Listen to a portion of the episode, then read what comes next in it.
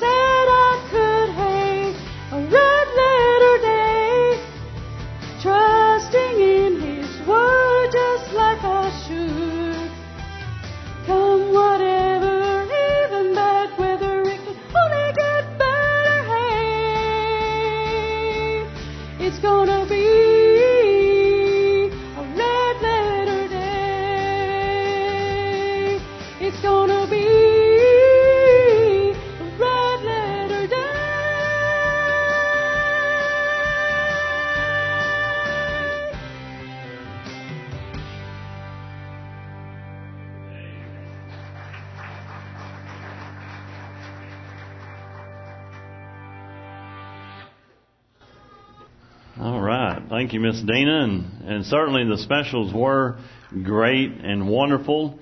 And I am excited to get a chance to share a portion of God's holy word with you this morning. Go ahead and open your Bibles. Matthew chapter 5. We're still on the theme of pursuing a life of excellence.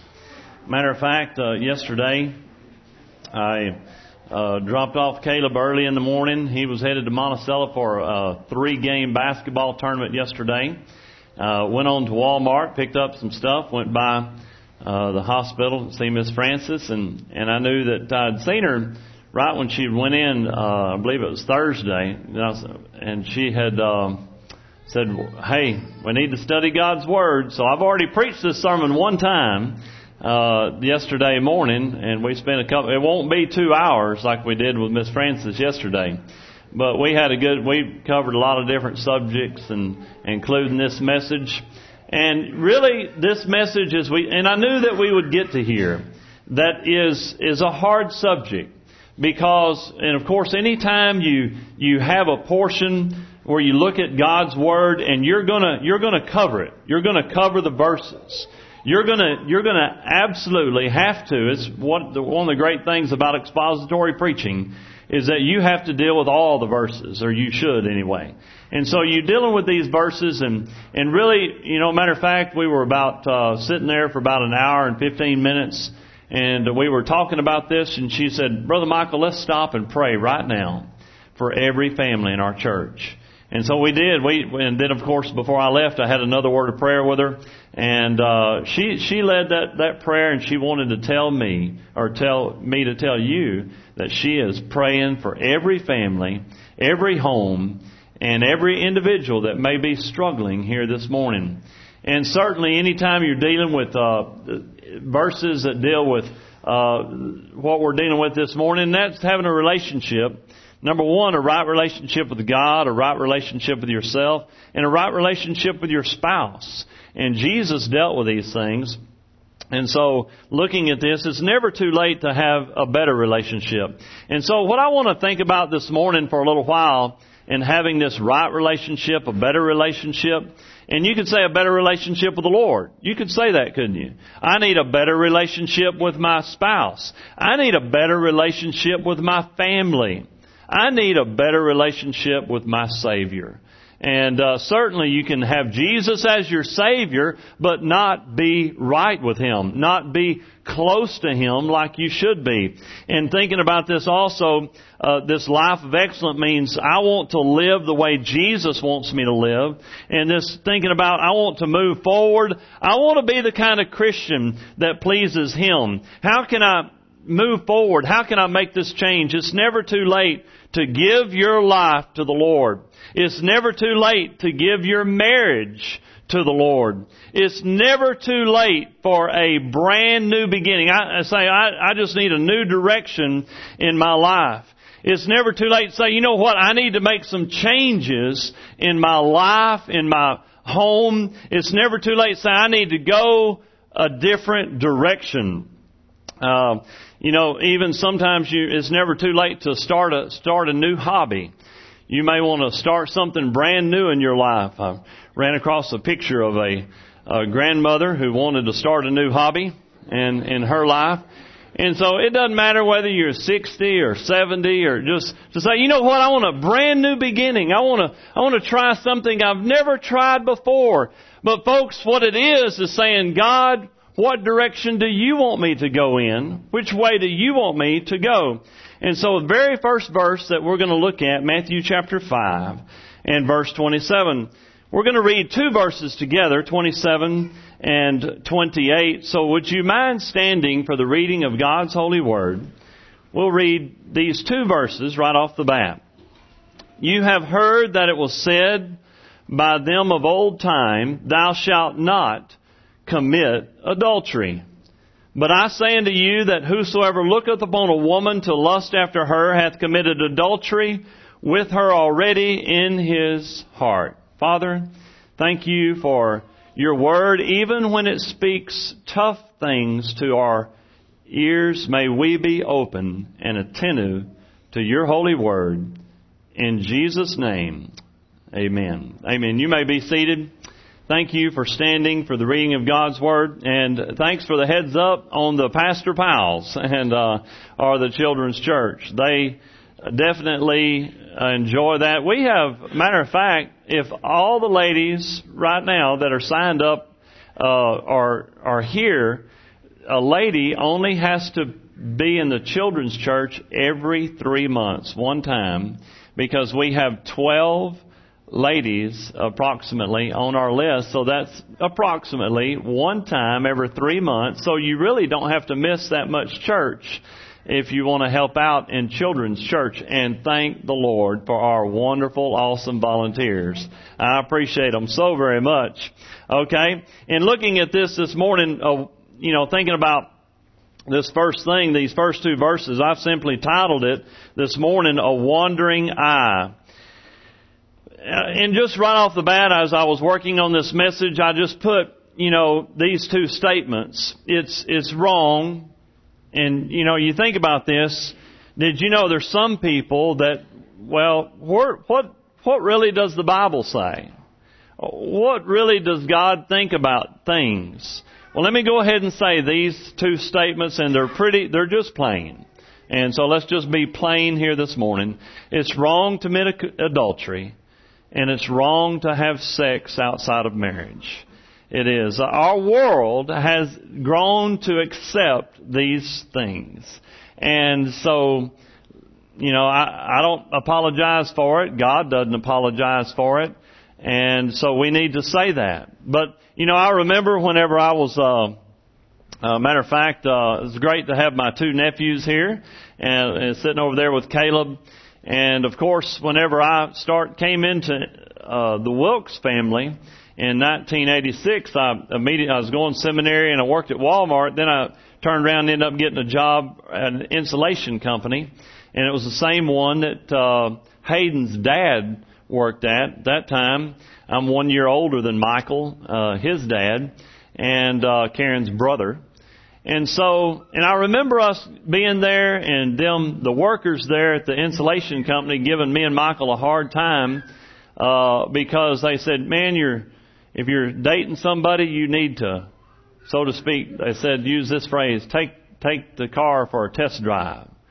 And see, that's the, even in the, you know, ever how many years, that's the philosophy of the world, is that it's okay, number one, and number two, that that's the well, you know, there's nothing wrong done. And what if you just love each other? What if you just love? See, all these are. What are you trying to do when you say this? Number one, you're trying to justify. Matter of fact, the, you know, I've even had preachers that were shocked that you know I never had a, a I've never had another sexual relationship besides the woman I'm married to. Never had a sexual relationship before marriage, and it even surprised some preachers. But that's God's design, and I and I don't don't say that braggingly. I say it just thanking the Lord because it was by His protection. It was by His uh, fleeing. And we'll deal with some verses here in the Bible. The Bible says and gives some examples to flee fornication. Now, number one, I don't need to number. And we're fixing to get to some verses. And we just read twenty-seven, twenty-eight. Number, number one, I don't need to think that I'm better than anybody. You know why? Because the Bible says I have committed adultery. I've committed in my heart. Because most men, if they're honest with themselves and honest with the Lord, uh, they've looked at women with lust. And uh, in even pursuing those thoughts, maybe not to the full extent, but what that does, it makes you guilty before God. And it makes those who think, might think they're a little bit more holier than thou or more righteous than they ought to think them, like the Pharisees and the Sadducees, that, hey, you're just as guilty before God as somebody who's committed the very act. And you know what that means? It means we're all sinners. Now, before I go much further in this message this morning, uh, if you've made any of these mistakes, if uh, you've experienced divorce, we're going to deal with divorce in just a second. If you've experienced sex outside of marriage, if you've experienced adultery on either end of it, having been the offending party or the one that it's been committed to, please don't think of yourself right now as any less of a person. You're just a person who's made a mistake. And folks, we've all made mistakes. We've all had sins, we've all done wrong. I, I don't stand before you any better than anybody in this room. I'm not. And anybody who paints themselves or puts themselves above you is committing the sin of hypocrisy and self-righteousness.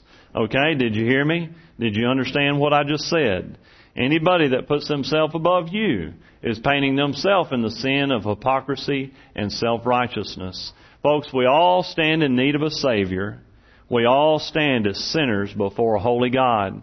And that's why we need a Savior. That's why we need Jesus. Also, if you've committed any of these mistakes in your life, uh, don't paint yourself as well. Now that I've made this mistake and I've got this scar upon my life, that means I'm a second class Christian. That's wrong and that's a lie from Satan. You are not a second class Christian. What I've preached before, and I called it, and I preached this series almost nine years ago, and I preached a series, and it's one of my points in my message, is called Life in the Blender. And folks, we've all had those times in our life that we learned from the mistakes and we and we moved on. But right now, and I've preached this so many times, take what you have right now. Take what you have right now. Give your marriage, your home, your life, your children, your relationships. You give them to the Lord. You stick to your guns and say, sure I messed up, sure I made some mistakes, but don't have to do it again. And I can step up and I can say, God, you take what I have now and take all I have. And you give it to Him and say, I need to serve you with everything I've got left because it's all I have. You know what? God will smile and He'll accept your heart. He'll accept your life. He'll accept your, even with your scars and your mistakes, and He'll say, I'll take it. That's what he'll say to you. He'll say, I'll take your life and I'll use it. You know, God will take your life. He'll take somebody and he'll take you and use you for his honor and glory and that's all you could ever ask. So don't knock yourself. Don't say, well, yeah, man, I've messed up. I've made mistakes and I've done this. I've done wrong. So, man, I'm second rate. I'm second class. No, you're not. Sure, you may have a scar and scars heal. It doesn't mean that they never happen because you can look at them and, and they're there. I've got scars on my body. You've, if you've had any surgeries or cuts or anything, you may have a scar on your body. And so that's, it's still a reminder of something that happened, something that went wrong. And so, yes, wandering eye. The Bible says in 1 Corinthians 6:18, this is that verse, flee fornication. Every sin that a man doth is without the body. But he that committeth fornication, and all fornication is, is, matter of fact, it's a Greek word, it's por, porneia, which is where we get our word pornography. And I'll deal with that in just a second. Sinneth against his own body. It is something we should flee. The most famous fleer of that fornication, of course, was Joseph. Whenever he was, uh, Potiphar's wife said, hey, come sleep with me. And he fled out the room and she held onto his jacket for circumstantial evidence and pinned him with it and said, hey, this fellow attacked me and he ended up in jail over a lie. Alright, and so that's the most famous thing. Just a little ways further in 1 Corinthians 7, 2, the Bible says, Nevertheless, to avoid fornication, let every man or woman have his own wife or husband, and let every woman have her own husband. So, looking at this, uh, that you're to have, you are to be for each other. You are a gift to each other.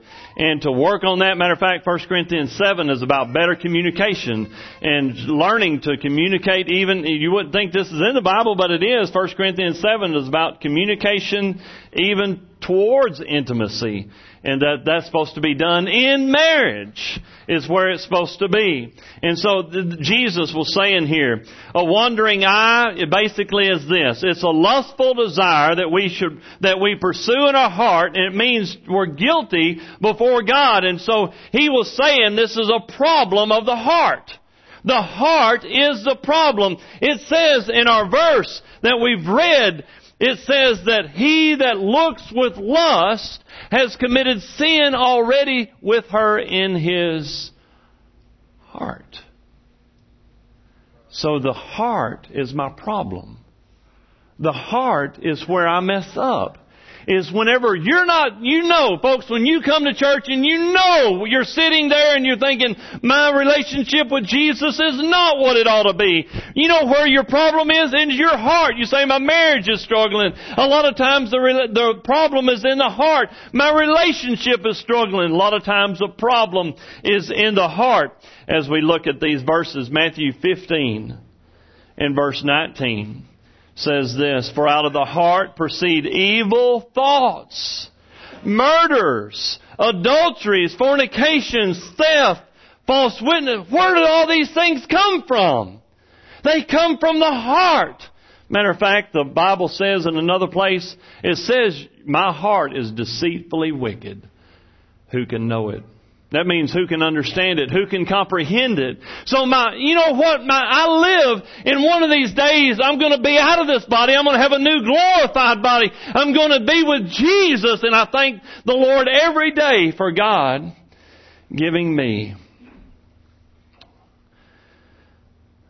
a great wife, a great spouse, and one that we've, we've clung to each other through problems, trials, temptations, worries, headaches. Thank the Lord for her love and her support. One of these days we're going to be rid of this old flesh. Jesus knew, knew that he, whenever he dealt with this, that there's temptation there.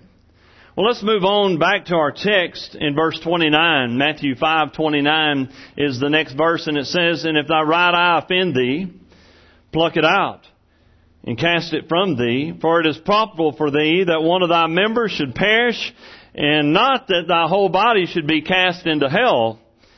Verse 30 says this, it says, And if thy right hand offend thee, cut it off and cast it from thee, for it is profitable for thee that one of thy members should perish, and not that thy whole body should be cast into hell. This simply, I think about as an ounce of prevention. You know, Jesus is not talking about literal surgery. You know, all of us have had surgery before. And, uh, you know, there's such thing as plastic surgery. I ran across this really cool picture. And, uh, plastic surgery. Look, at that duck got plastic surgery. And, uh, there's, you know, plastic surgery is reconstructive surgery, accidents, scars, blemishes. I've had, uh, I've had surgeries everywhere. I remember one time, get, uh, I went down this trolley, basically a zip line into the water, and I felt something. I thought it was a tear, and I ended up tearing something in my shoulder. I had to have surgery when I was 10. I remember being so painful. And uh anyway, and that, it was it was worth it though. that that zip line was fun and everything, and, and so I've had the other side. I literally had surgery. I had a minor surgery after I jumped off the house in the trampoline. That's the most stitches, 27 stitches. That's the most stitches. They sewed my nose back on my face. I'm not going to put that picture up on there. But uh, you know, and so and then of course the surgery where I almost lost my life at 11 years old, and when my appendix blew up, I lived for three days at, without surgery and, uh, and the doctor came out after the surgery and told my mom, said, uh, well, you know, he's got a 50-50 chance. It could go either way. And, you know, and she said a sudden peace came over her like she'd never had in her life. And she said, well, if he does make it, God must have a plan for his life. And if he doesn't make it, well, I thank the Lord that last year my son gave his heart to Jesus. And that was the peace that she had in her life. And that ten, that ten, the year before, ten years old, I did get saved and that's how old I was when I accepted Jesus as my Savior. And apparently He did have a plan for me because I'm standing before you today. And so, folks, He's not talking about literal surgery because you folks listen to me very closely. The problem, remember the whole point of this sermon, the problem is not in my hand, is it? The problem's not in my eyeball. The problem is not even in my brain. The problem, remember where it's at?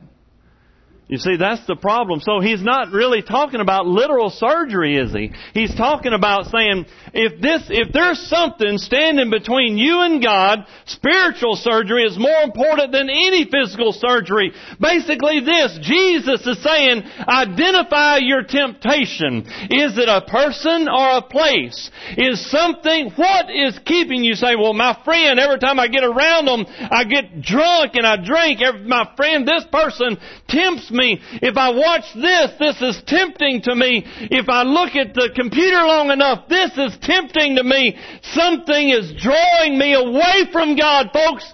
Exit out. Put it, do, do something, perform spiritual surgery. If there's something that hinders you and trips you up in your life, Jesus says cut it off. Because the problem is not in our finger, our literal hand, because you can take a man and cut all his limbs off and he can still sin in his heart. The sin is not in our limbs. The sin is in our heart. So what is causing the temptation? You say, well, Satan, yeah, he's the original source, but Satan always uses tools. Pornography is easily accessible today.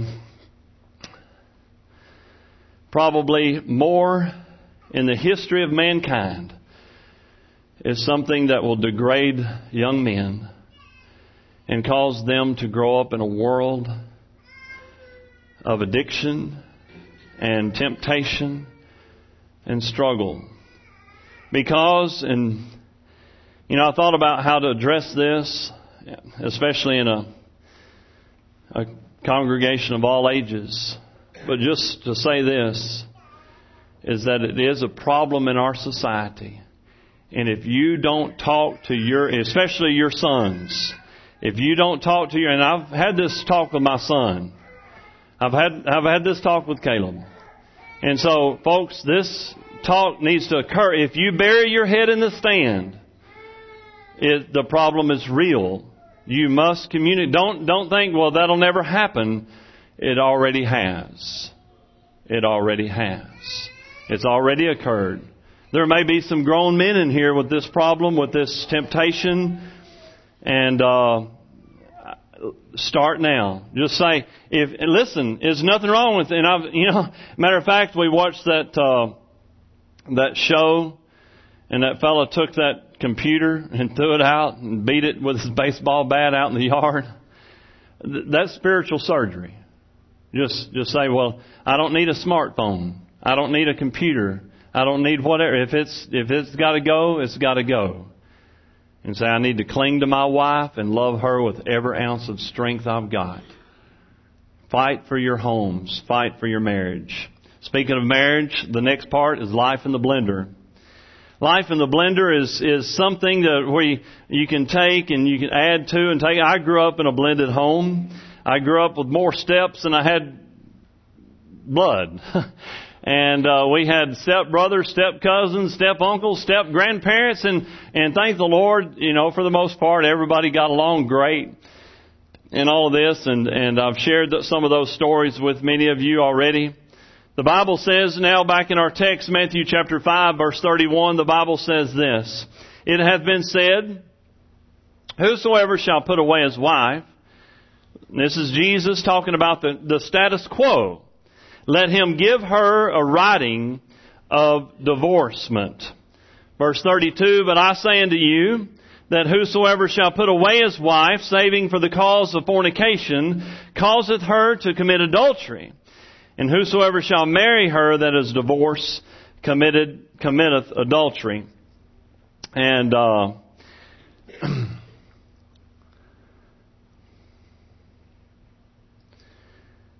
God is not for divorce, but He allows it. God is not willing that any should perish, but he allows it. You say, well, God allows people to perish? Yeah. In 2 Peter chapter 3 verse 9, I believe the Bible says this, The Lord is not slack concerning His promises, as some men count slackness, but is long suffering to usward, not willing that any should perish, but that all should come to repentance. Have you ever thought about that? God allows divorce, but He doesn't like it. Would God, hey, th- think about this. 2 Peter 3 9 says this God is not willing that any should perish, but do people perish? You see what I mean? The Bible says very plainly God doesn't want people to perish. But why? You have a choice. You have a choice to make. And so the, there were this this is basically it. Let me let me tell you what was happening because a lot of people have uh, taken these scriptures and they've misapplied them. In this, it says, uh, you've heard it said that whoever wants a divorce, give her a writing of a bill of divorcement. And we'll get to that. And basically, what it says is a, a spin-off of uh, Deuteronomy.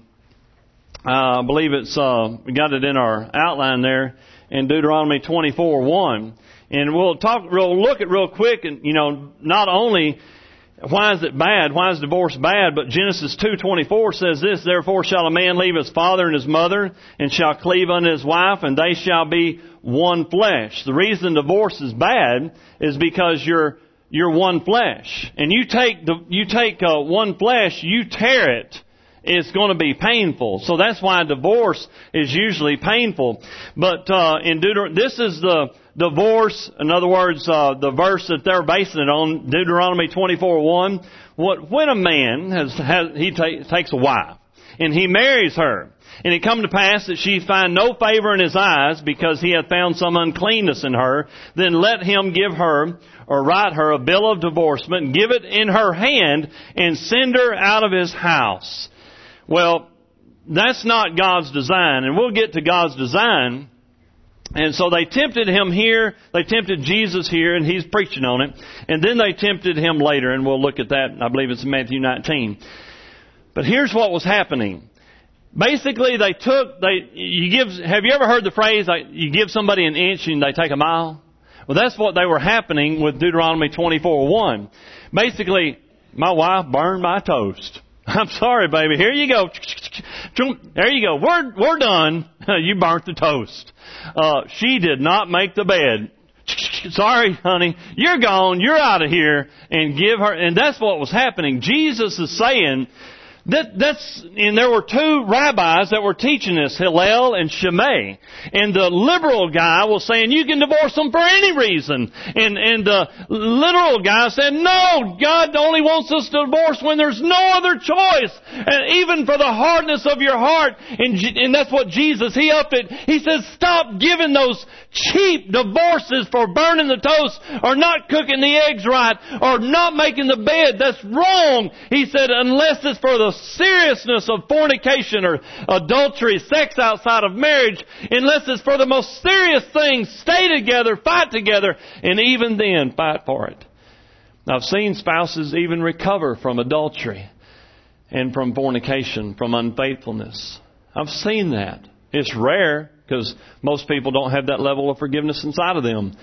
I can't trust them anymore. I don't love them. And by the way, that the only reason anybody doesn't love anybody else is because you choose to stop loving them. Don't say I fell out of love, but you can choose to, you can choose to love anybody. The Bible says so. Okay? It's your choice. You just stop doing it and you chose to love something else or someone else. And so that was the, that's the reason that he's saying, if you, if this is the reason that people say, well, you shouldn't, if you get divorced and then you remarry, then they committed adultery. No, that's wrong. Because it says in Paul's writings, he said, if you have an unbelieving spouse and they depart, let them depart in peace. In other words, you, you tried and they left. And, and it says when Jesus said, if you marry somebody that's committed adultery, excuse me, that's been divorced, you commit adultery. Now I know that's a, I'm speaking really fast, but basically this, what happens when they handed the burnt toast divorce papers to her, God says, you're still married. That wasn't worth two cents. So if you married the person who had the burnt toast divorce, that's what Jesus meant by if you marry that person that came out of that, you've committed adultery because they're, in my eyes, they're still married because that wasn't valid. That's why he said that. And so, basically, all this, basically, let's, you say, well, that's confusing. Well, you know what? Let's boil it down, make it simple. What's God's design? Matthew 19:3. The Pharisees came unto him, tempting him, saying, Is it lawful for a man to put away his wife? For, and it says, when it says in King James, for every cause, it means for any reason. Verse 4 says, And he answered and said unto them, Have you not read that he which made them from the beginning, he made them male and female? Boy, that'll speak in today's world. and he said, For this cause shall a man leave his father and shall cleave unto his wife, and they twain or two shall be one flesh. That's God's design. A man and a woman getting married. That's God's design. Verse Matthew 19, 6. Wherefore? They are no more twain or two, but are one flesh. And what therefore God hath joined together, let nobody put asunder. So divorce is, is not good. It, it is sin. You say, even for the cause of it, it's a tearing of the flesh. Does God allow it? Yes. He, he says, and again, again, I've got to repeat this. And I know I've had you about 30 minutes now, so y'all are doing great. Let me brag on you. Y'all doing awesome. If you've been through divorce, you're no less or more of any, you know, than anybody in here. And I grew up in a broken home. And I know the, the heartache and the pain, the confusion, and and seeing it from a child's perspective anyway.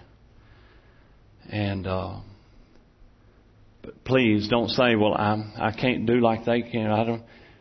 Just say, "Hey, I, I want to give my life to the Lord. I'm going to give my marriage and everything I've got to Him."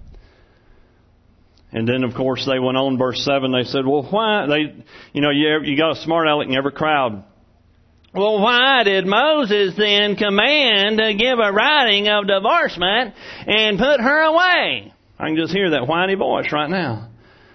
And he said, well, Moses did it. Jesus put a little uh, grunt in there.